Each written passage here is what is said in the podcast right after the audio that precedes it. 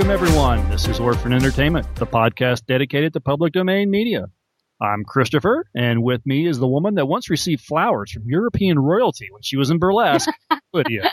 I told you not to tell people about that.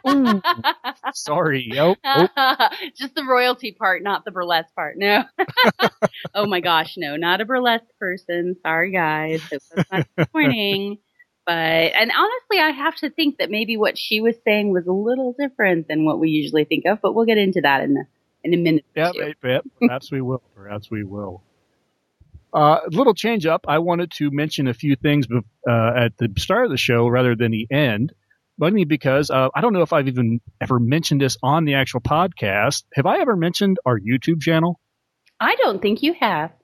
I don't think I have either. We had a YouTube channel where uh, a couple weeks before we record, I like to throw up the video that we are going to uh, cover for the month. And we've And been when you say throw some- up, I've been uploading. Thank you. Let's clarify that one. Not everything we put up is that bad. no, there's some really good things. In fact, we have gotten a lot of really great activity on that YouTube channel. We have received many, many views and some really awesome comments on that channel. And I want to thank everyone if you happen to have come over to the podcast from the YouTube channel. Thank you very much, and thank you for all your comments and for uh, watching the videos. We've had uh, there's been it's, it's funny picking out the which ones you know they give you a, a count of how many times they've been viewed and it's it's fun watching which ones are more popular mama dracula is very popular for some reason it's the name. I think it must just be the name it's got like three times the views as everybody else except for uh, quatermass in the pit has a lot of views but it's three hours long so i'm guessing some of that is people just coming back to finish where they left off maybe You're like, oh, I gotta take a. I have to take a, a rib. you guys got to take a break yeah Eat something. but yeah no we've uh, we've had a lot of great activity a lot of great comments there so thank you very much Definitely. Um, yeah, if you did uh, find the podcast from the YouTube, uh, also know that we are on Facebook. We have a group on the Facebook, and you can come join us there. And I wish we had the kind of activity on the Facebook group that we've been having on the YouTube channel. So if by chance you guys aren't just Google Plus users or whatever, come on over to Facebook for us and join us on the on the group there. And then, of course, you can always email us at orphanentertainment at gmail.com. You can just type out an email or if you'd like to record an MP3 or a WAV file, you can send that to us. That'd be fantastic. We haven't gotten one of those yet. We got to come up with a prize. We have not. The, yeah, we should come up No, with a we- prize for the first person to send us an actual wave file, like comment or something like that. That we should. you know, we should. that we can share publicly. Yeah. So yeah, so that'd be a lot of fun if you send us an MP3 or wave. I mean, we will play it on the on the show because there's no way in the world we wouldn't do that unless it was, you know, not fit for uh for Public ears, but consumption. public consumption. uh, again, just uh, everyone who has participated, and uh, thank you very much. And of course, just everyone that's been downloading. Uh, honestly, just thank you. So it's greatly appreciated. But that's all I wanted to say. I just wanted to get that contact stuff out of, of the way, and then uh, t- we, we will take a little break here, and then we will get uh, into the subject of the month.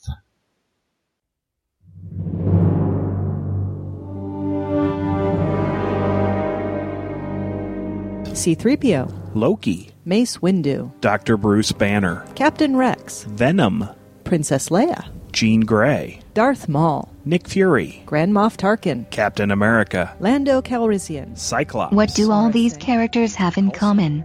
Well, two of them were played by Samuel L. Jackson. A couple of them were played by Hammer Films veterans Peter Cushing and Christopher Lee.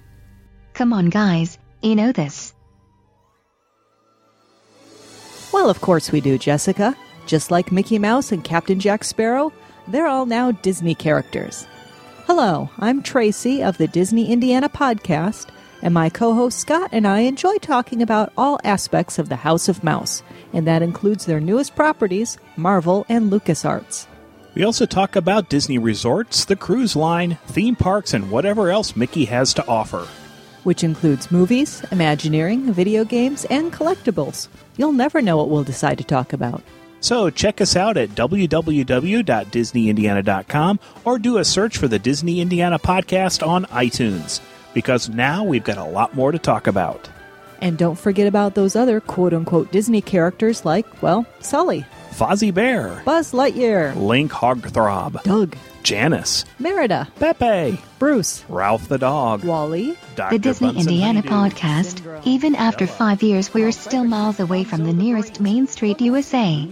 We're not listed on the map, but you can join us at www.disneyindiana.com. All right, this month we are going to look at a James Cagney film, maybe a little lesser known James Cagney film called The Time of Your Life from 1948. This film was adapted from a 1939 William Saro- Saroyan. I don't even know. S A R O Y A N. Sauron. I'm Sauron? no, I'm kidding. That sounds like something from Lord of the it Rings. is for Lord. no, it's uh, Saurion, I think is what it was, but uh, Okay. Saroyan, that was it. It's Saroyan. Saroyan. Ooh, I like that. Yeah, that makes much I'm more sense. say William Saroyan. Sor- Soroyan, yes, uh, play of the same title. Um, this film was a Cagney production. It was produced by Cagney's brother William. Uh, the Cagneys acquired the film rights themselves in order to make the film. Unfortunately, the film was a bit of a failure at the box office, and it fell short of even recouping its $2 million budget. Oh, I say only $2 million, but I guess that was a lot more money in uh, 1948 Quite a bit. but I think uh, from what I could tell, it only made about it, it, it fell short by about half a million. So again, doesn't seem like much, but in 1948, eh, it says a little, maybe a little something. Mm-hmm, definitely.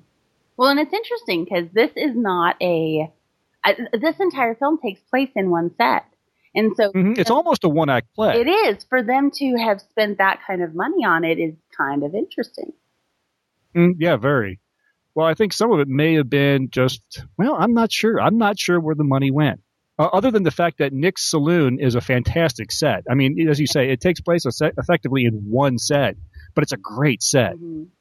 Uh, Nick's Saloon is a place that I want to hang out. That was a cool bar. Uh, yeah, I totally agree with that.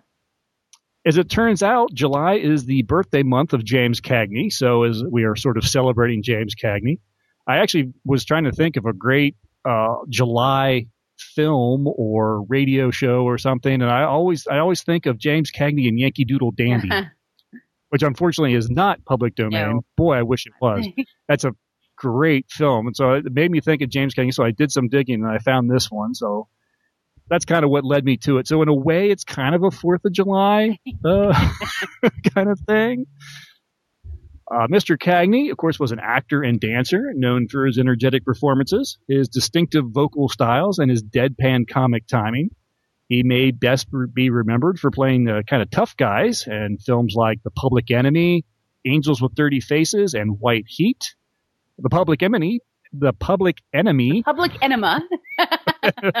Wow, no. Sorry. The Public Enemy became one of the most influential gangster movies of the period, and he became one of Hollywood's biggest stars and one of Warner Brothers' biggest contracts. In 1938, James Cagney received his first Academy Award for Best Actor. Um, oh, I'm sorry, his first Academy Award uh, Best Actor nomination for Angels with Dirty Faces. And in 1942, Cagney actually won the Oscar for his portrayal of George M. Cohan in Yankee Doodle Dandy which I don't blame him. That's a great film. have you seen Yankee Doodle Dandy, no, Lydia? no, I'm just You have? I'm just smiling and nodding. Yeah. Oh, Oh, okay. yeah. So it's, no, but now I know I have to see it. This is not a film I think discussed. it's So Yeah, it's a really fun film. It's one I stumbled across, and then I just couldn't stop watching. I just enjoyed it that much. yeah. A few of the other actors in the film, uh, William Bendix, we're not going to go into much. We went into him. Uh, he plays Nick, the bar owner. We discussed him when we looked at some old TV a few months back. He was, of course, Riley in The Life of Riley. Uh, let's see, Jeanne Cagney, who played Kitty Duvall, is by no coincidence uh, William and, uh, and James Cagney's sister. One person I wanted to bring up was uh, Wayne Morris, who played Tom in the film. Uh, he was uh, James Cagney's uh, Joe's uh, sort of a Right. lackey, Yeah. Right hand man. lackey, lackey and disciple, maybe. Mhm. he was real interesting. He was a uh, an actor who was kind of up and coming in uh, 19 in the early 40s. I think 1940 uh, in a film called Flight Angels. He became very interested in flying, and when the war came around, it gave him an opportunity to join the Navy and try to and become a flyer. he was actually kind of discouraged from trying to be a fighter pilot because they said he was too big. And from the look of this guy, I can see where they were coming yeah, from. I don't know if you've been in and around any uh, uh, fighter planes, but there's not a lot of room Oh. for uh, anybody, much less someone once they dress up in all the uh, the, uh, the the the jackets and the coats and the The gear. whatever. Uh, Yeah. yeah, all the gear. But no, he actually eventually did fly, and he actually became a very good pilot. And uh, he uh, was contributed in the sinking of a bunch of ships. He shot down a lot of uh, Japanese planes during the war. But unfortunately, his uh, absence from acting, he spent about four years in the military. When he got back to acting, it kind of hurt his career, and he can, I won't say he floundered, but he just kind of uh, kept his head above water. And, you know, he was kind of this up and coming actor. And after he got back from the war, he was just kind of this, uh, found himself in a, a lot of westerns, B pictures, and never really reclaimed the, uh, the fame that he probably could have if he had stayed out of the war. Well, and it's interesting. I mean, the the social interest changes so much in a, a period like that, as far as who they view as being a really heroic, you know, or the or a main character kind of persona. So it's interesting, you know. True. It is the question that you could definitely ask would be: Was it because he was gone, or was it because things changed? Right. But that's true. It's a chicken or egg question, I suppose. Exactly. But the only other person I really wanted to bring up uh, with any kind of detail is uh, Paul Draper, who was Harry, the comedian and dancer that's in this film. Uh, certainly a better dancer than he was comedian. Yes, an exceptional dancer. I would say he, at a minimum, rivals Fred Astaire. Um, Oh, he, he is amazing. He- Apparently, he was kind of an innovator in, in, in dance. yeah, He actually, um, as a was a natural dancer, uh, started with tap, and then he actually joined and to, to learn some ballet, and then figured out that he could combine the two of them Mhm. to kind of create his own style, Mhm.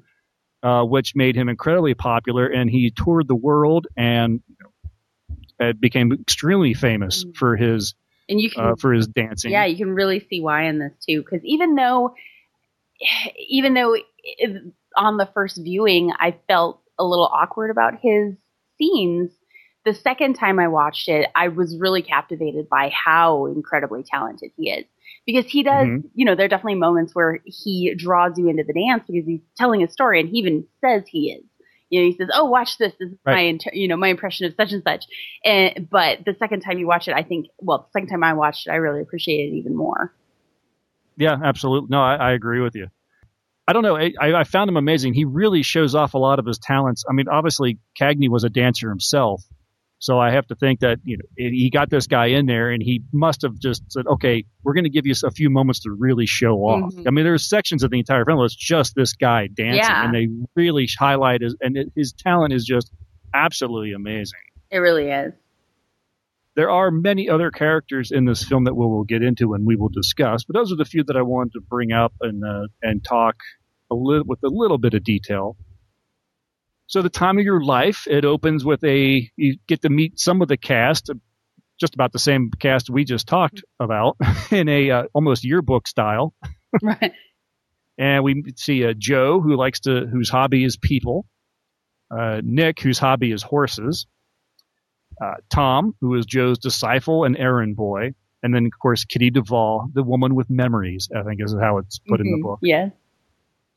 And then there's a small a page dedicated that says this is a motion motion picture of many stories and plots, a living part of life itself.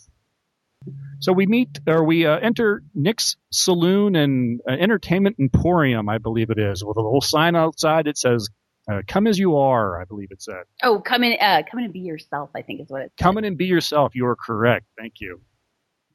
It's Nick's Pacific Street Saloon, which is in San Francisco. Uh, we get a, a brief intro with a little voiceover from Joe, played by James Cagney, who introduces Nick, another character who I think maybe only had one line in the entire film. That we know, we don't know his name. We just call him the Arab. and we meet Willie, who is a uh, what they call the a marble game wizard, uh, effectively a pinball. It wasn't exactly pinball, but it was like a pinball it game. looks like a pinball machine. Yeah. It, it was it- almost like a pinball machine, Yeah. but it didn't have any like buttons for flippers that I could tell. So I'm not sure how you do it or how you play that game, but He spent Yeah, the pretty much the entire film trying to beat the machine. Exactly. And then, of course, Joe, who was, uh, again, James Cagney. Um, a newspaper boy comes in uh, looking to see if he can sell some papers to some of the patrons. Joe asks him how many papers he's got left. Kid says he got five. Joe hands him a buck and takes all five papers for him. And, of course, everyone wants a paper after Joe buys them. and Joe calls for Tom. Uh, he's calling Tom, doesn't know where Tom is. Because uh, Nick want, wants to know what he's screaming for Tom for. And Joe's like, I want a watermelon. yeah. Well, Tom shows up. He was standing out. He was outside talking with some of the boys. And Joe, instead of, instead of the watermelon, asked him to. Uh, oh, well, first he kind of grills him for not being around. What did he say? It was like, yeah, Joe, how did I save your life? Yeah. Or Tom, Tom, Tom, how did I save your life? Oh, Tom is so sweet. He is just this big, sweet, oh, almost man child like. marshmallow. Oh, how would you describe him? A marshmallow. A marshmallow. Yeah, he's totally a marshmallow. he's just this fluffy, like sweet, sticky thing.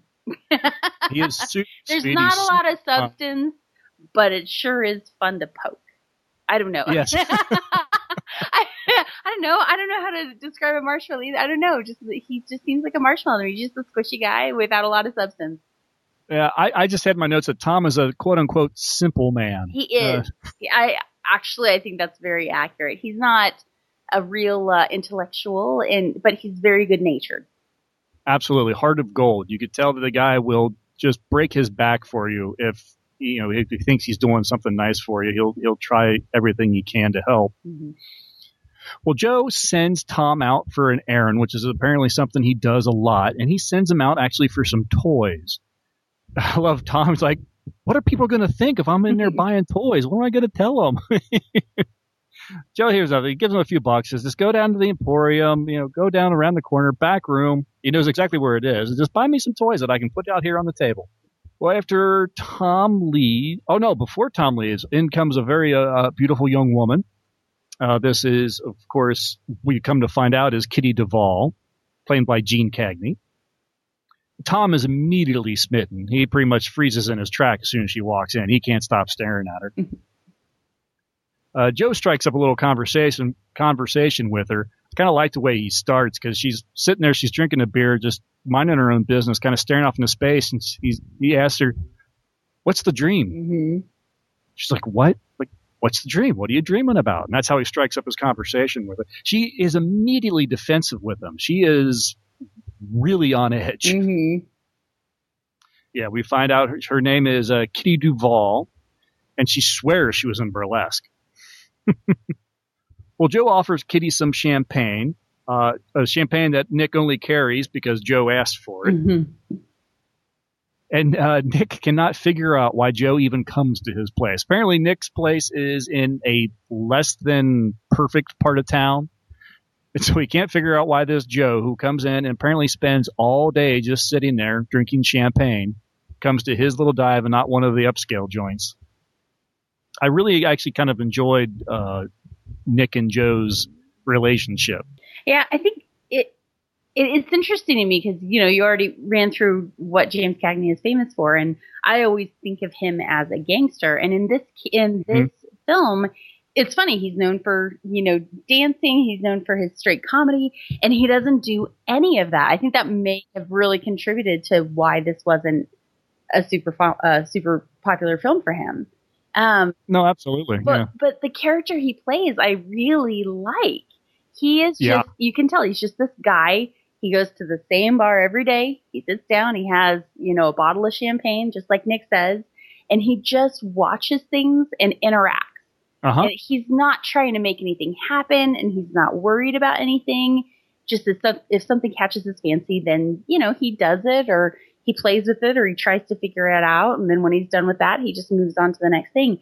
And I just I love his laid back persona in this. Yeah, very much. Yeah, I, I think I read somewhere too that they, uh, the critics and audiences, I think that's exactly why it failed is because they were looking for James Cagney to be the James Cagney that they knew. And I got the impression this is sort of a, um, uh, I don't know, is vanity project the right word, the term to use? It was- it- Probably. It, was, It I mean, was- it was a play he was interested in. He wanted to, he wanted to get the rights for the film. He wanted to do this film. I think it was just something that he really enjoyed. and He just wanted to do, Mhm. and I, I think maybe it was one of these things that he was going to do. And if people liked it, great. But I don't know. I, maybe it just didn't matter. I, you know, obviously he's not here to ask. So Right. Well, there's a lot of.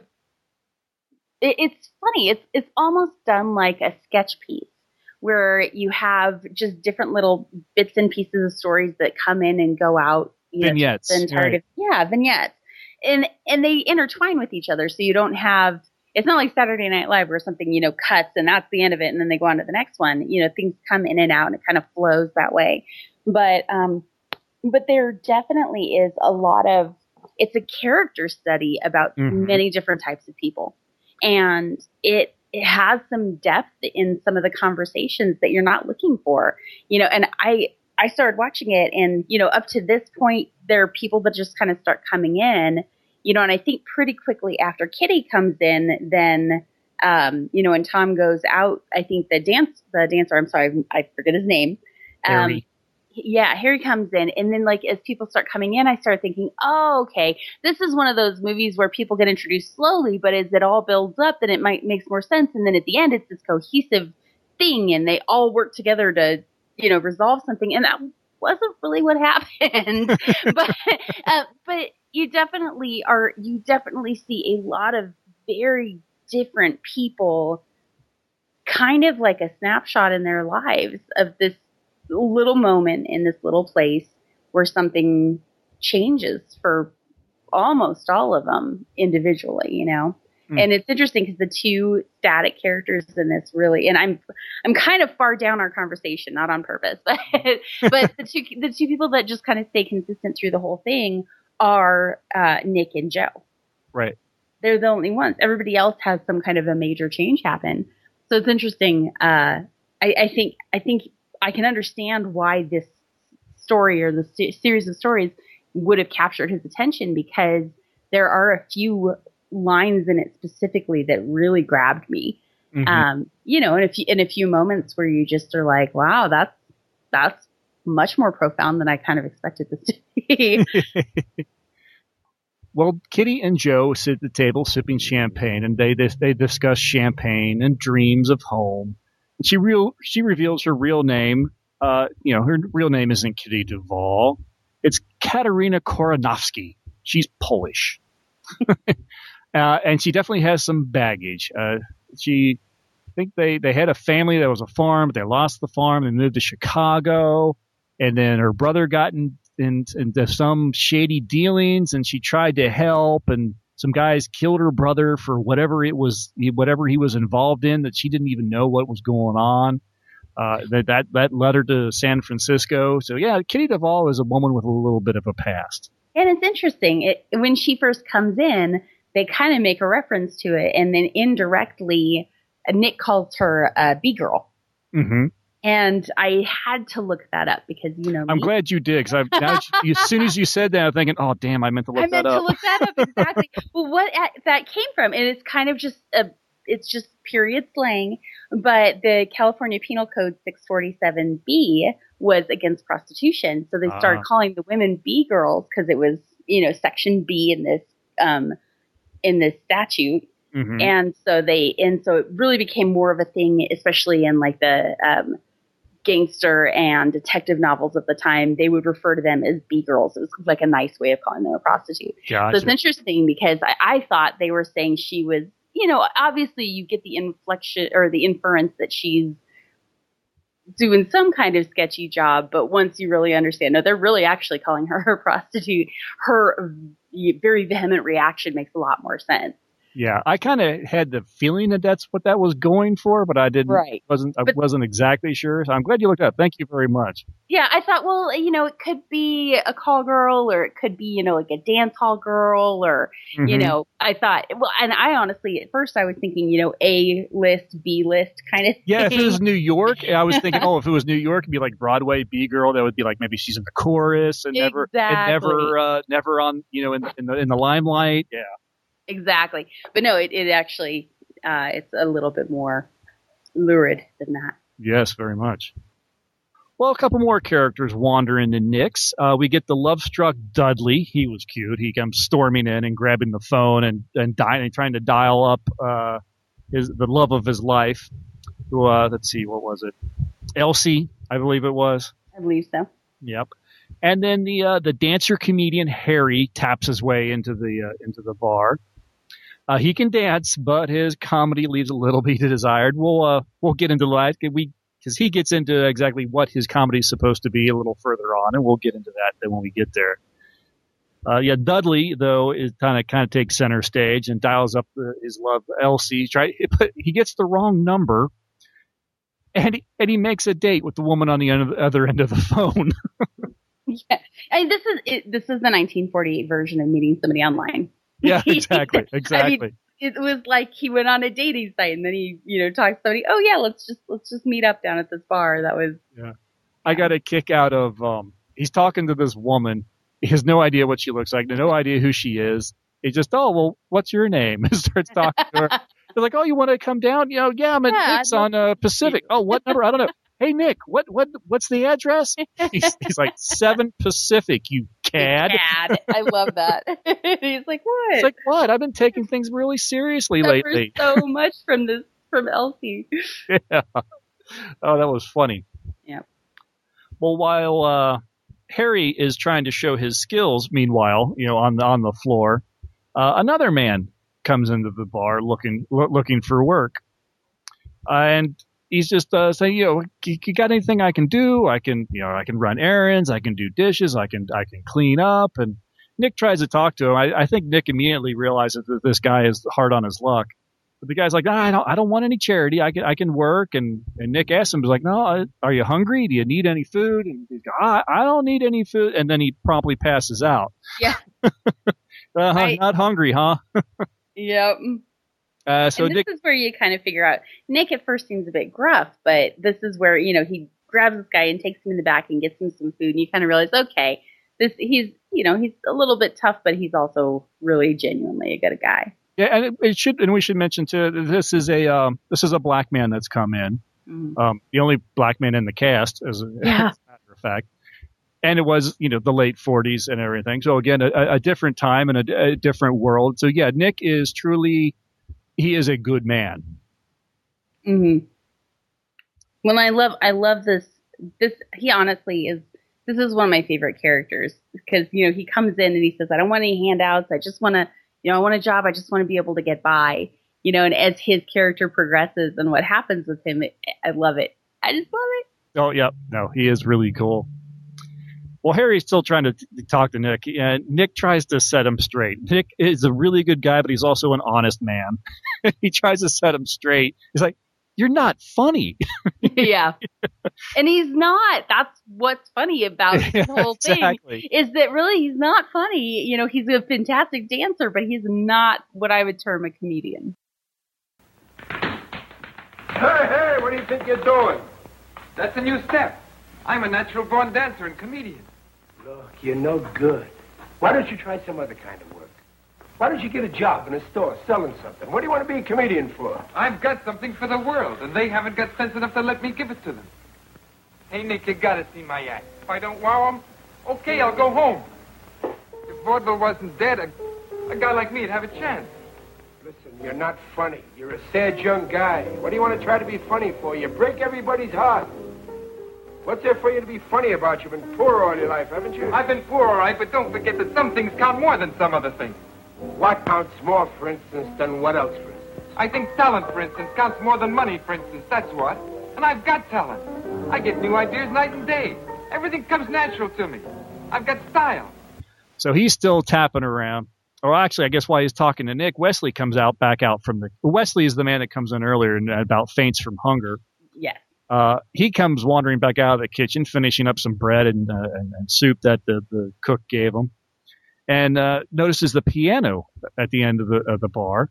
And he starts. Uh, turns out he's a really good piano player. He's and him and Harry, uh, yeah, Harry, he, he and Harry uh, strike up a really quick and, and great partnership between the two. Wesley starts playing and Harry starts tapping. Yeah, and there's no. I love it too because this interaction.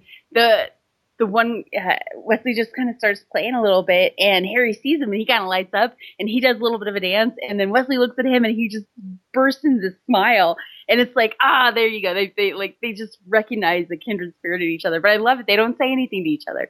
They just immediately pick up that they uh, can work well together. Exactly. Well, while this is going on, Nick is back behind the bar and he kind of ponders to himself the characters that have come into this place and why.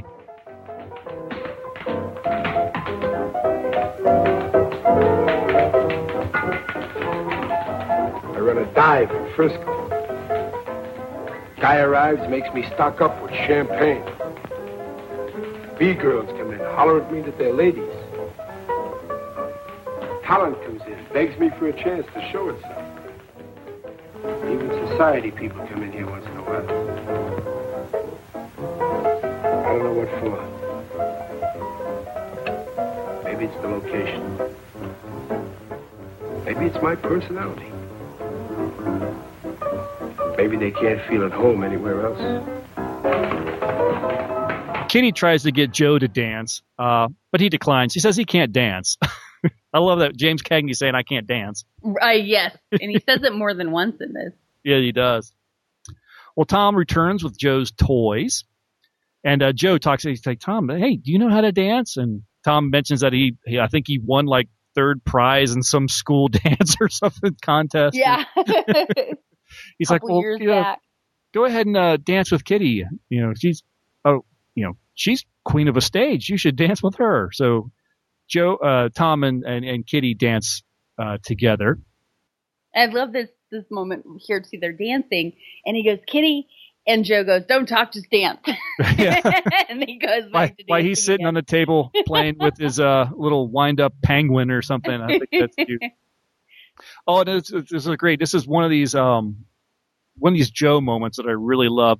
Dudley's date arrives. The date, quote unquote, the woman that he talked to on the phone. It's Mhm. not exactly what she expected. She comes in and it, Joe's sitting there playing with it, and he kind of, you know, Kitty and Tom are dancing, and so Joe to this wind up toy that that's bounced on the table, he kind of like almost nudges it, like, like, hey, pay attention, look what's going on over here. I love it. Just I don't know, I just I got a kick out I of even I missed it. I both times I watched it, I was I kind of actually what I noticed was when she comes in, she comes down the stairs and you know she sees the the couple dancing over in the corner, and then uh, Harry's dancing all around and like Parody is like bumping into her and like you know and sweeping his dance partner, which of course he doesn't have a dance partner, off in another direction. But it, his again his interactions are hit all through dance are so interesting hmm and, you know, but she comes in and she's just like has no clue what's going on. This is the weirdest place she's been in probably all week. This woman is a little bit of an older woman. She comes down to the bar to, to talk to Nick, and she says that she's looking for this uh, Dudley Rowell, who she talked to on the phone. And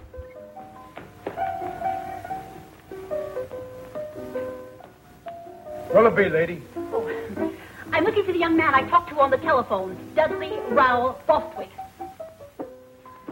Dudley Rowell Bostwick? Yes. Oh, yeah. Bostwick. Oh. Yes, Bostwick.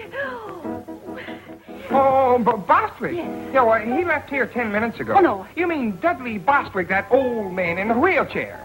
Wheelchair? Yeah, Dudley Bostwick. That's what he said his name was. He said to tell you not to wait.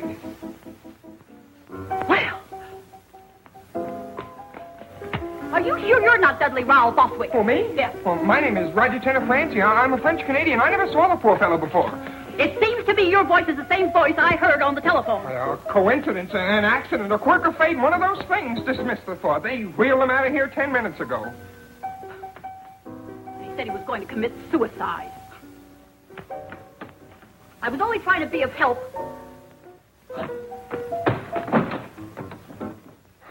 Be of help? What kind of help could she be of? Oh, Elsie. Oh, Elsie. She won't come to the phone, but I keep trying anyway. She'll come to the phone one of these days. If there's anything to true love at all, she'll come to the phone. Yeah, he left. The old guy in the wheelchair. Yeah, he left about ten minutes ago. he's a little a little rude. Dudley is a little. He, I think Nick's right. He, Dudley's a little bit of a cad. hmm Uh, in one of the only moments not in the bar, uh, Nick heads next door to put a bet on a horse race Yes. and to watch the actual race. I guess he'd already placed a bet, uh, so he goes over to to watch the race. Well, I love this. See, this is it, it, at some point. at some point, Joe says, "Nick, when you go over there, put put these ten dollars on Precious Time." He says, "What do you want to bet on Precious Time for?"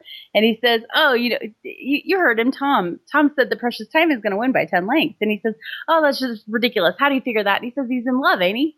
that explains everything. A guy who's in love cannot be wrong. Absolutely.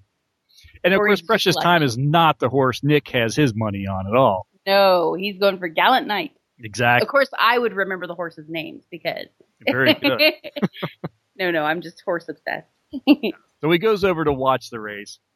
And he watches, and of course, yeah, Precious Time is a long shot and everything, but it turns out, yeah, it wins. Yeah. Joe walks away with a cool 80 bucks for that Eight to 10 bucks. odds. Yep. And I love what he says too when he goes to place it. You know, Joe says put ten dollars on precious time. But he says to show, and he says on the no on the nose, which means you know is he gonna he's either gonna place in the top three, which is much much lower odds, or he's gonna win. Right. You know, so he says no, put it in to win, and and Nick's like, yeah, you're throwing your money away, and then he, yeah, it's you know, your money, whatever. Yeah, and then Nick says, uh, "How much did I?" Or when he when Nick comes back, Joe says, "How much did I win?" And he goes, "How do you figure you won?" and, and I guess this is when he says, "Well, Yeah. Tom said I was gonna win, and he's in love, so of course he won." You know? Exactly. And he does. So he gives him gives him his eighty bucks. And I like the discussion they have. And Joe tells like, you know, you are never going to win. How how much did you bet? And he's like fifty cents. he's like, that's why you're never going to win. No, I love. He says, he says, he says, Nick, you should never gamble. And Nick says, Why not? And he goes, Because you only bet fifty cents. he's like, You have you have no faith. you, you have the faith of a flea. Yeah. hmm I love that though. You know, he's like he's like, if you're gonna bet, bet big. You know, I just I love that that whole. What, What's the point of betting if you're not even going to bet much money? It's not going to change your life, so why bother? Well, Harry and Wesley, of course, are still playing and dancing, and Nick tells them to hang around for the night. They can keep they can keep playing and keep dancing. He asks Wesley, "Can can you do that again tonight? Can you play that again tonight?" He's like, "Well, I'm not sure, but I can play something." Yeah. of course, after this incredible music that he's been playing this whole time on the piano. Exactly. Yeah. Well, now in walks Freddie Blick. Blick is a nasty sort. Uh, maybe a mob, some sort of. Uh, he definitely. If if he's a not running, stool pigeon. That's what they call him in the in the beginning. Uh, they call him something and a stool pigeon. okay, yeah. Hello, Nick.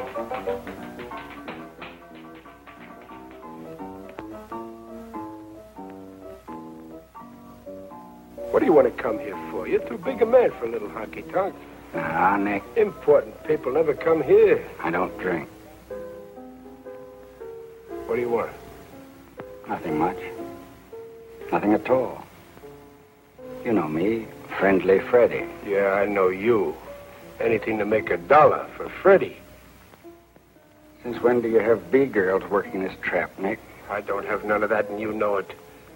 Nobody gets a cut on any drinks sold here. I see. Who was the blonde? What blonde? Just went out with the big guy. How do I know who she was? Kitty. Kitty something. Kitty Duval. Duval?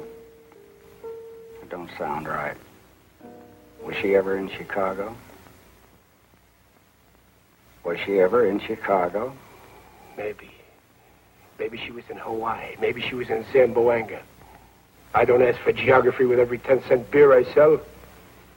If she was in Chicago, there'll be a record on her. What are you driving at? Don't get excited, Nick. It's bad for you. I'll worry about me, you worry about you. I am, Nick. I'm going to need a couple of hundred the end of this week. Yeah, I don't know where you're going to get it from. I think I do. Listen, I got no use for you or anybody like you. I don't like your personality. I'll be back tonight. Do yourself a big favor. Don't come back tonight.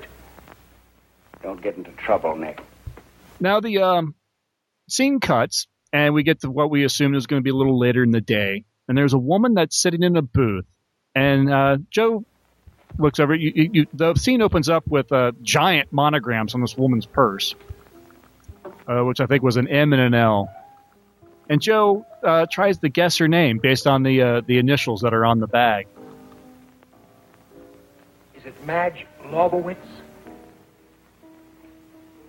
Is what what? Is the name Mabel Lepescu? What name? The name the initials ML stand for. The initials on your bag. No. Margie Longworthy? No.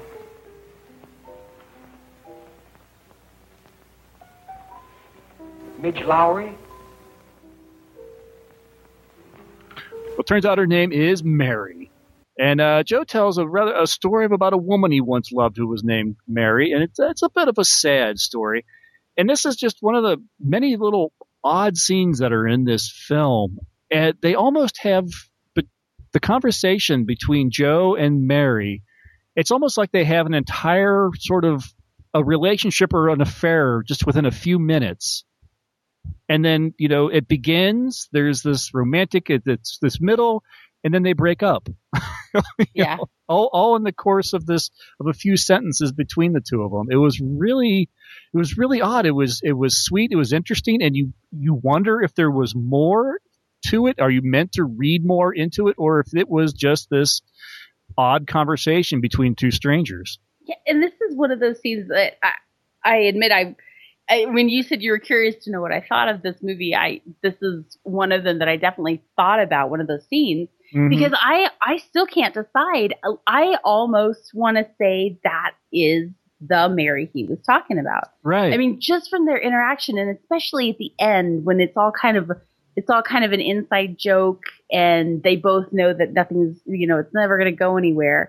You almost feel like they've both been there before, and and I don't know if it's that they've each been there before, and so they understand, or if it's that they've both together been in this situation before. I I'm really inclined from her reactions and from I love his response. You know, she she says, "Oh, I'm waiting for my husband, of course," and he says, "Well, what does he do?" And she says, "He's a lawyer," and he says, "Oh yeah, he's a good guy. I really like him." Mhm. You know, and and you're like. I it's you're right. It's so quirky, and I would love to know more of the history behind it. But it's just one of those, like you know, it's like the movie says at the beginning. It's just a little clip out of life. Exactly.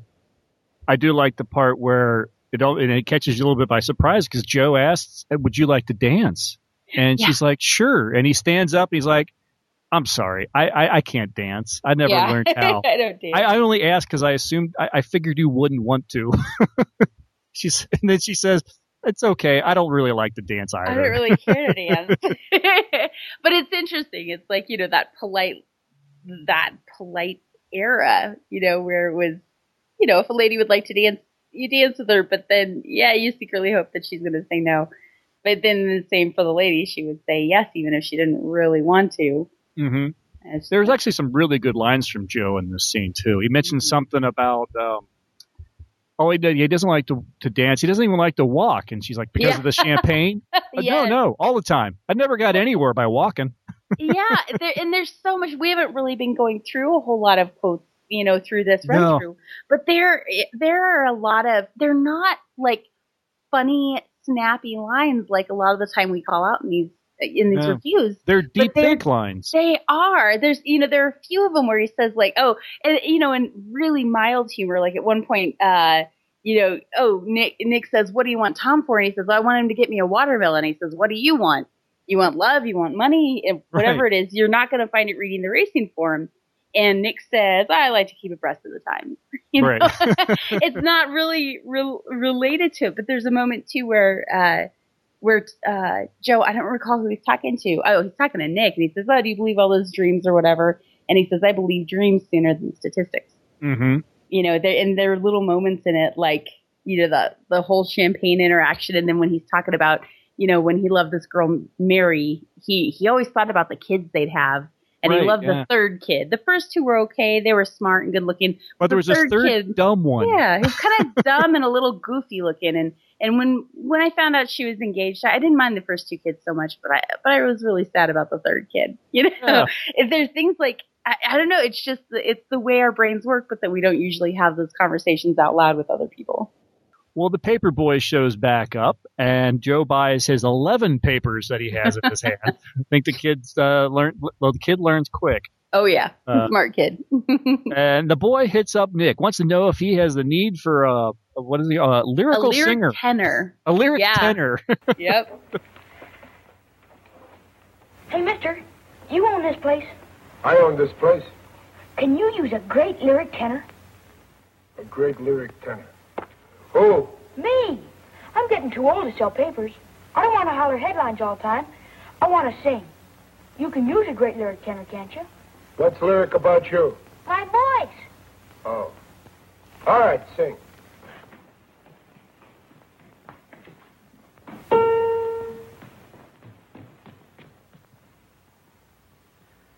When Irish eyes are smiling, sure it's like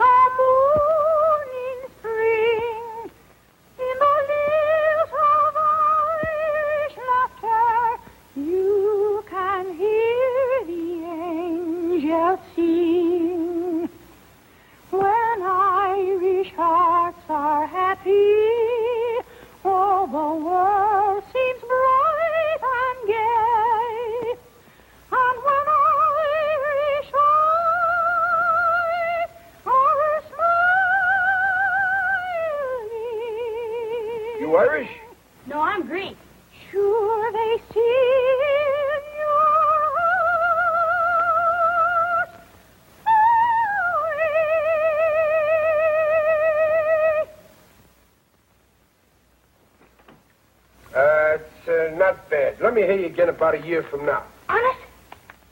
Did you like it too, mister? Very lyric. What part of Greece? Salonica. Lyric, huh? That's what I thought. Don't wait a year. Come back a little later with some papers. You're a great singer. Thanks. Thanks, mister. So long. it's just this incredible scene. It's I think that's part of what's so charming about this whole story. Is every person that comes in here, they're all hard on, on they're all hard on their luck, and every last one of them has some incredible feature about them. Yeah, this kid is know? like maybe 11. He's like, I'm getting too old to sell papers. I got to think of my future. and then, and then he busts out and uh, you know when Irish eyes are smiling. And, and I love the part in this, you know, he's like almost to the end of the song. Yeah. And Joe says, Are you Irish? And he says, No, I'm Greek. And then he finishes the song. but just beautifully, you know, just like, you know, just like Wesley coming in and playing the piano or, or uh, Harry, Harry, Harry, Harry Harry. coming in and dancing, you know, they, and it's just, every one of them comes in and they like just have nothing to their names, but they have these incredible talents. It's so interesting. Well, like I said, he, he just amazes the two of them. I think Joe, I, it, unfortunately, the print that I, could, I couldn't tell what Joe had written. He wrote something down. to figured show it out. Nick. Did you? Yeah, he I starts off- Get out. as soon as the kid starts singing, he he looks at him and he mouths, "Hire him." And Ah. and Nick is like, "I what?" And so he writes down, and I think he writes "hire him" on the envelope or the piece of paper. And uh, Nick replies, it shakes his head, and he says, Too like, small. "Too small." But Right. then he holds up. I think what he holds up is a statute that says you can't hire anyone under a certain age. Yeah, yeah. They're like And- 21 or something. Yep. And Joe is like, oh, oh, yeah, Oh, okay. you know? But then uh, Nick, after the kids start, stop singing, he says, well, come back next year. You know, come Right. back in a year. And the kid's like, really? Okay. He's like so excited in a year he can come back to this place. and then Joe says, you know, being his kind self. And it's one of the things that he mentions when he's talking to Mary. He says, I spent the last three years seeing if I could live life the way that I thought, you know, in, in the way I think is I, I forget the word he uses. It's not honorable, but but basically the right way to live Mhm. by not by by not doing anything that could hurt anybody else. Right. You know, and so uh, and he does the same thing for this kid. He says, "Hey, don't don't wait that long. Come back tonight with more papers." Right. He's just a good guy that just has the money to be nice to people, and he is. Well, the phone rings in the bar, and Nick answers. Uh, it's for Dudley. It's Elsie. and uh, apparently, Elsie's going to come down. We're going to meet Elsie. Harry tries a new routine on a couple of the patrons of the bar. It was a, a guy and a one. Of the, there was a police officer, police sergeant, and then another guy looks like he could have been a dock worker or something like that. Mm-hmm. I go on in front of an audience for the first time in my life tonight. They'll be delighted. Hey, where'd you learn to dance? I never took a lesson in my life. I'm a natural born dancer. Really? And comedian, too. You can make people laugh? Well, I can be funny, but they won't laugh. Well, that's odd. How, how, how, why not? I don't know why. They just won't laugh. Would you care to be funny now? I'd like to try out a new monologue I've been thinking about. Please do, and if it's funny, I promise you I'll roar with laughter. All right. this is it. I'm up at Sharky's on Third Street. It's a quarter to nine a.m. Pacific Standard Time. Wednesday, the 11th of October. What I've got is a headache and a 1918 nickel. What I want is a cup of coffee. If I buy a cup of coffee with a nickel, I've got to walk home. I've got an 8-4 problem. I'm thinking it over like I always do. What happened? My ear aches. My ear. What do I do? I get confused. I go out and buy the morning paper. What do I want with the morning paper? What I need is a cup of coffee and a good used car. Maybe the headline is about me. I take a quick look. No! The headline is not about me. It's about a monster 7,000 miles away. I'm here. Who's the monster? Who's behind the eight ball? I turn around. Everybody's behind the eight ball. Son, that's the funniest thing I've ever heard, or seen for that matter. Then why don't you laugh? Well, I don't know yet. I'm always getting funny ideas that nobody will laugh at. It may be that you stumbled headlong into some new kind of humor. But what good is it if it doesn't make anybody laugh? There are kinds of laughter, son. I must say, in all truth, that I am laughing, although not out loud. I want to hear people laugh. Out loud. They may catch on, son. Give them time. Give them time. It's really, Yep. it's a fun scene. It's fun scene because Harry just, he feels like there's something inside of him and he has to get it out. He just doesn't understand why he can't get people to understand, you know, that this stuff is really funny. Yeah. I felt sorry for Harry. He's a really great dancer. I felt sorry for him though. Tom comes back to the bar. He's been apparently spending the day with Kitty. Uh, apparently, Kitty's up in her room crying, and Tom just can't get her to stop. He doesn't. He can't. Nothing he does, and he just can't stand to hear her crying. And it's just real nice. They get another little conversations with Joe, and Joe asks, he's like, "You want to marry her?" And Tom's like, "Yeah, I, I guess I do." Yeah. sure, exactly. Spend a day, perfect. How it works for me. No. Yeah. Uh, no. Well, Joe originally says that, uh, you know what? Let her cry. He needs to, she needs to get it out and set herself straight. So just let her cry for a while and, uh, go run another errand for him. He sends out for, uh, to go down and buy a bunch of maps, you know, world maps, maps of oceans, rivers, whatever. Oh, and get a, go to the pawn shop and buy a gun. it's 1948, people. And then I think the last of our cast of characters, the last of the important cast of characters comes in is the cowboy. I, he's credited as uh, Kit Carson. And I think sometimes uh, at one point uh, someone might call him Murphy. So I just have him as Kit, quote unquote, Murphy Carson. hmm And he is, he is, talk about a character in a film. he is, He is a character. I don't suppose you ever fell in love with a midget weighing 39 pounds. Can't say I have. Down in Gallup, 20 years ago, a fellow named Rufus Jenkins came to town with six white horses and two black ones. Said he wanted a man to break the horses for him. Had a meeting down at Parker's mercantile store, and finally it came to blows. Bashed a brass cuspidor over his head and ran away to Mexico. But he didn't die. Couldn't speak a word. Took up with a cattle breeder named Diego, educated in California. Spoke the language better than you and me. Said, Murph, your job was to feed them prize bulls. I said, fine, fine. What'll I feed them? Said, hay, lettuce, salt, beer, and aspirin. Came to blows two days later. Over an accordion he claimed I stole. I had borrowed it. Busted the accordion over his head. Ruined the finest accordion I ever saw. Grabbed a horse and rode back across the border. Texas. Got to talking with a fellow that looked honest. Turned out to be a ranger that was looking for me. Yeah, you were saying uh, a 39 pound midget. Will I ever forget that lady? Will I ever get over that Amazon of small proportions? Will you? If I live to be 60. 60? You look more than 60 now. No, son. That's trouble showing in my face. Trouble and complications. Oh, that accounts for it then. Well, go ahead. Tell me more. And I love his stories. They're so over the top. And at some point, he starts talking about, you don't remember the hurricane of, oh gosh, where was it? 1918? Yeah. In, of Hackensack, Hackensack, New New Jersey. Jersey. and, but but this is so interesting because the second time I watched it, of course, what he's talking about is just captivating. I love it because every time he gets to the end of his story, he mentions the lead into another one, and of course, Joe gets him another drink. So Right. he downs that drink and he launches into a completely different story. Yeah, yeah. He, he starts telling a bunch He of is- stories and finishes none of them. with different stories. He's a regular Scheherazade. He's- he really is. incredible. He is so much fun. The lines that they have are so funny. He's, you know, talking about, uh, he's like, wow, when I'm 60 years old, I'll get over it. He says, you look older than 60 now. And he says, oh, that's the trouble showing in my face. Yeah. he's all suddenly serious. Oh, well, that'll do it. I love the part too where he says, something, oh, have you ever, you ever, uh, herded cattle on a bicycle? Yeah, well, where did you herd cattle on a bicycle? Oh, in Hackensack, New Jersey. They don't herd cattle in Hackensack. Well, they don't anymore. I love Uh, that so He much. tells a story about walking up to a house. This old man, you know, answers the door, and he's got this big sawed-off shotgun. And if I told you this man turned out to be my grandfather, would you believe me? And Joe says, I think I just might.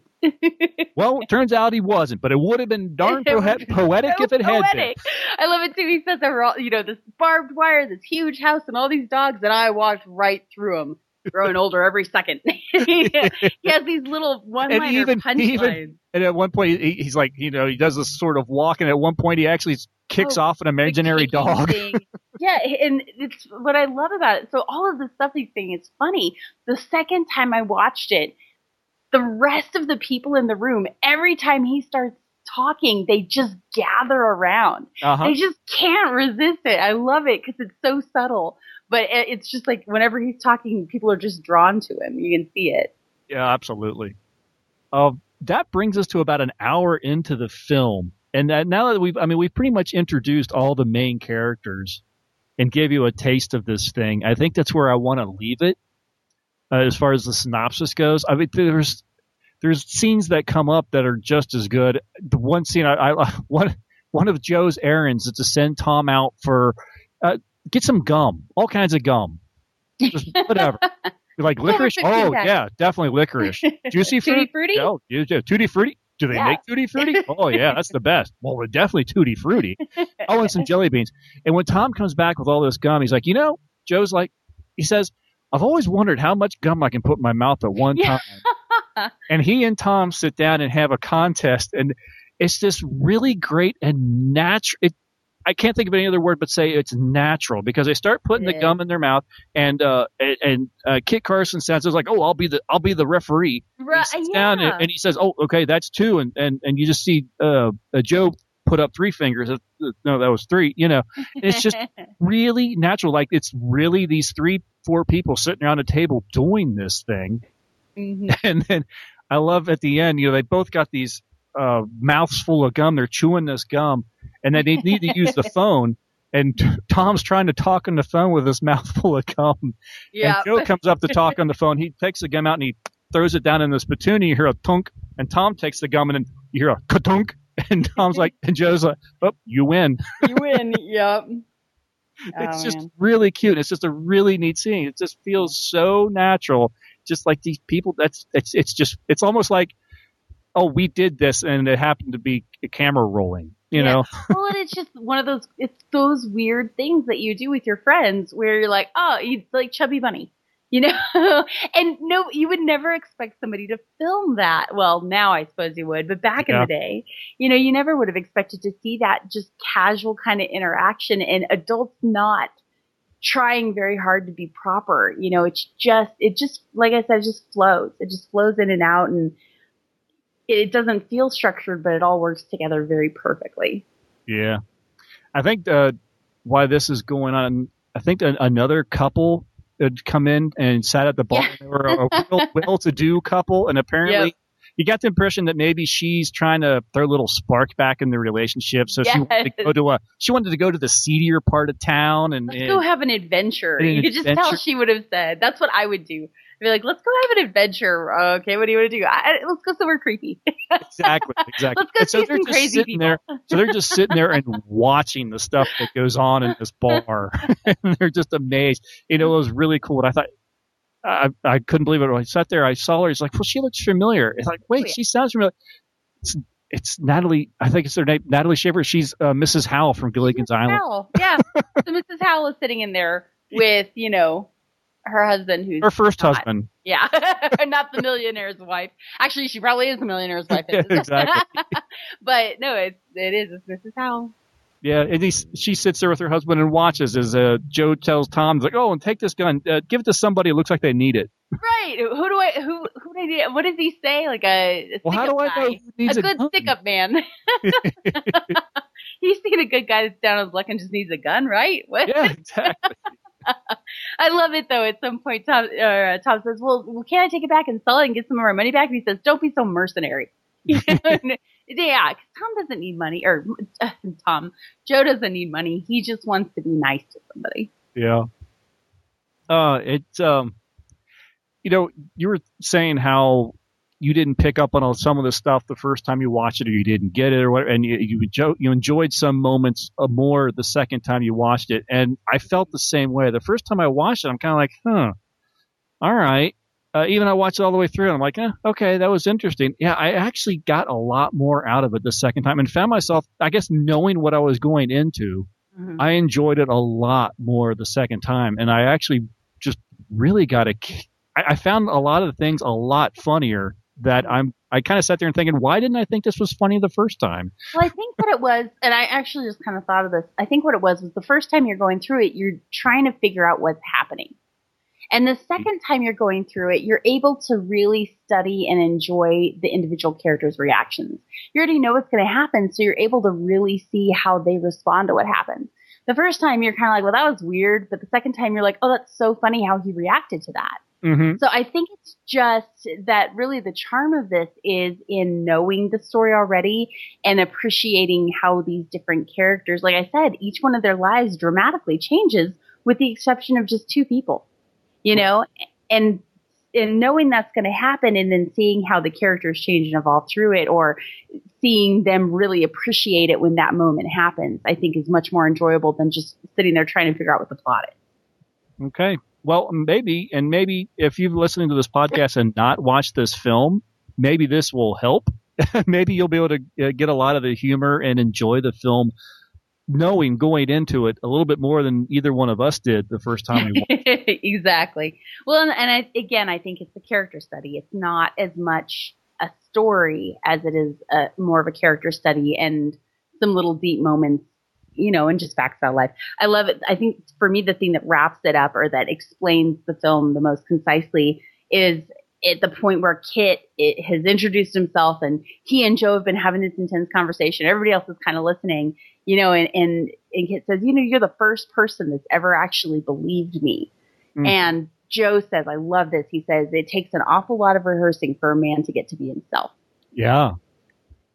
You know, and, uh, and that to me is the whole point. And that's what the sign in the window at the beginning says, you know, it says, come in and be yourself. And this whole movie is about just these people that just come in trying to figure out life. And then while they're in this bar, they figure out who they are and they get to be who they want to be, you know, or get to figure out who they want to be. And, you know, even Kitty and Tom go through that transformation. And the only ones that don't are Joe and Nick, but it's almost like they've already figured it out. Exactly. Yeah. I think you know it, it occurred to me while we were talking to you. It was something you said. It, it, it clicked in my head that this film would be if you are someone that likes to go to parks or amusement parks, and you have more fun just watching the people around you. I, I think you'll really enjoy this film because that's what this film is. This is just you sitting in the back booth of some bar watching the people that come into this thing all day long. I mean, you are effectively, you're sort of you're the Joe, I guess. yeah, it really, I think that's what it is. It's very much just seeing this. It's almost just like a day in the life of Joe, but it's just getting to experience what he sees every day. Uh-huh. It, it reminded me so much of Harvey, and it's specifically of Jimmy Stewart's character in Harvey because he has that same kind of laid back attitude. He doesn't really need anything. He just enjoys being nice to people, Right. but the people around him are changed by that. Mm-hmm. And and that's how it is with Joe, I think. Yeah, and I mean, Joe pretty much sums it up when someone asked him why he wants all this stuff, why he wants the toys, why he wants the gun, why he wants the maps, and he just simply says, "I like to study things." Yep. And I think that he likes to study people. I mean, that's that's just what he does now. Whatever it was he did in his past that earned him this money, or whether he was born into it, I mean, none of that even matters. Mm-hmm. He's just this is the life that he has chosen to just spend his life studying other people. And other things exactly. Just under figuring things out. Just exactly and tra- trying to figure trying to figure things out trying to and i think in a way that uh, that helps him figure himself out Mhm. and I'm, I'm sure you know all these great lines of philosophy that he can manage to put out you know it takes a lot of time you know pr- uh, rehearsals for someone to figure out how to be themselves and everything. I mean that's not something that he came completely by himself. I mean that has to be him maybe not sitting at nick's but sitting somewhere and and learning from by watching other people. The like I said, the first time I watched it, I was thinking, "Oof, this is going to be a hard one to rate because there's lots of moments that I liked, but overall, I it was just okay." Uh, the second time I watched it, I found myself enjoying it a lot more, and now just discussing it, I I, I realized you know how much fun you know the movie really can be. Uh, maybe this is another one of those films that you need to sit and watch it with another person Mhm. so you and can then both talk kind of about it. And, and talk about and feed off each other. So when something's funny, you know everything's funnier when someone else is laughing with you, Exactly. kind of thing. Um, so yeah, I'm, I'm still. I have to admit, I'm still a little. Uh, it, it, it's it's hard for me to come up with a rating that I really feel comfortable with.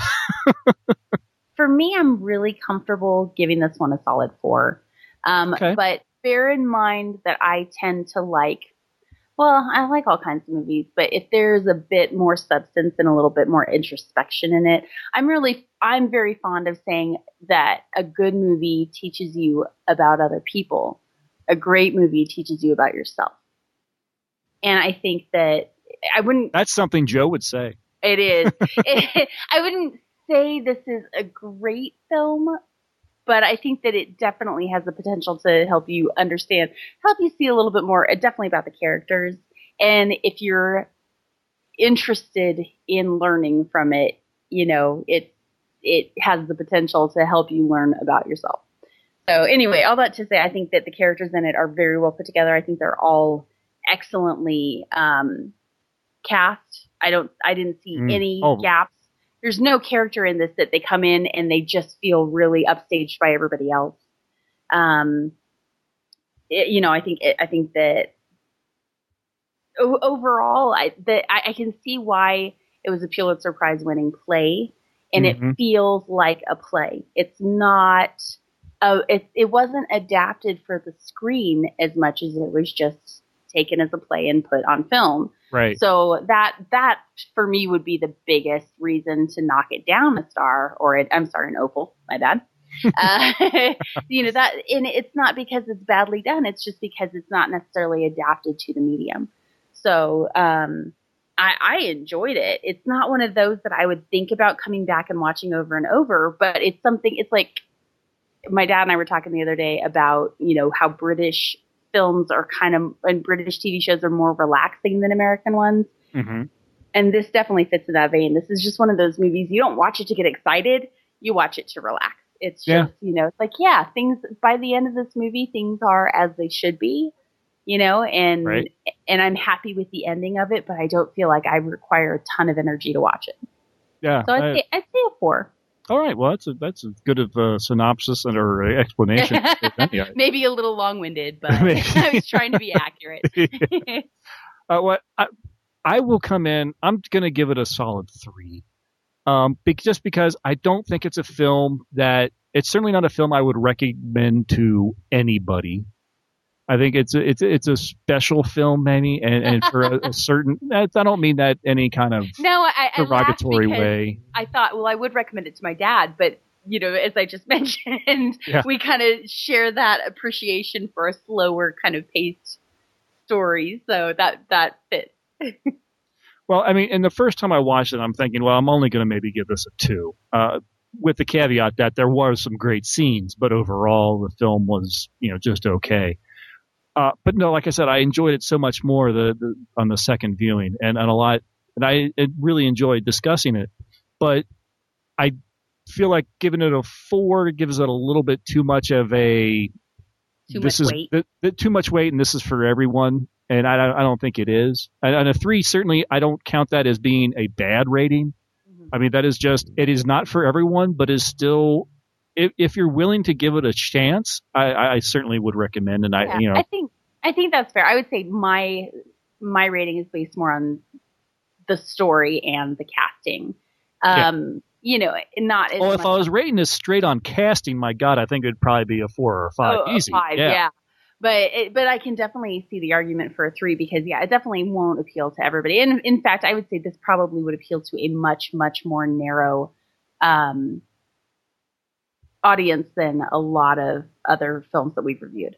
Yeah, that absolutely. said, I also think it has more depth in it. I think it, you know, I mean, when you're comparing it with Mama Dracula, for example, you know, or or even um, Ten Little Indians, you know, which Right. is definitely entertaining to watch. Oh, yeah. but it's also it's very it's you know it's a broad genre that a lot of people enjoy, where this is much more niche. Mhm. So I, I'm I'm comfortable with the three for it, honestly, but not because of the craftsmanship, more just because of the of the narrowness of its appeal. I will say this though. I hope that you know having it on our YouTube page, you know, maybe uh, maybe if and talking about it here on the podcast, I hope that there are some people that will go, well, Liddy and Chris seem to kind of enjoy it, or oh, what's this film that they've put on their page? Maybe I'll watch it. I mean, I I, I do hope that this gets people to watch the film that I guarantee you they probably never heard of. I mean, unless you're a. James Cagney aficionado, I mean, you, you haven't seen this film or even heard of this film. Yeah. Well, let's say it this way: if you like Garden State, you'll probably like this because Oh, that's one with um. Oh, it was written. Zach Braff and Natalie Portman. Thank you. And it's very slow paced and really nothing happens in it. But for some reason, it's a character study about these two or three people. And it's, I mean, it got rave reviews and it's really well done, but it's very slow paced and it's not, I would call it more of a film than a movie. And that's, you know, this is a play rather than a movie. So, you know, it's a Pulitzer Prize winning play. It's not meant to entertain as much as it is meant to make a statement. So, you know, if you if you like that kind of slower paced Garden State kind of movie, I'm trying to think what else I would equate it to, but I think that's the closest I can come up with off, you know, off the cuff. Sure. Then I definitely recommend this one for you. All right. Jane Well, Austen movies, maybe. Anything where there is it's more of a character study than it is, you know, a, a dramatic or fast paced piece.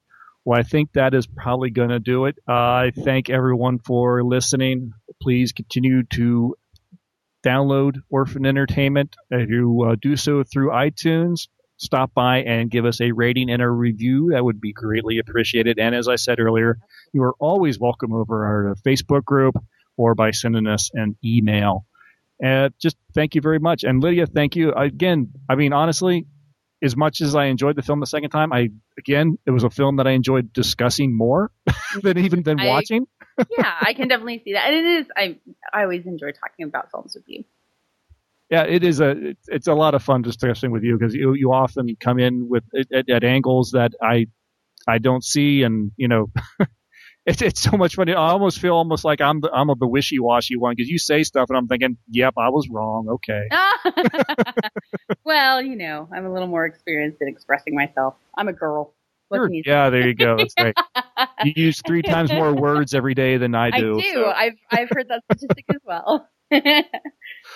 All right. Well, thank you again, everyone, and we will catch you next month with another fun, hopefully another fun film or radio or whatever we decide to do. Until then, bye, everyone. Bye.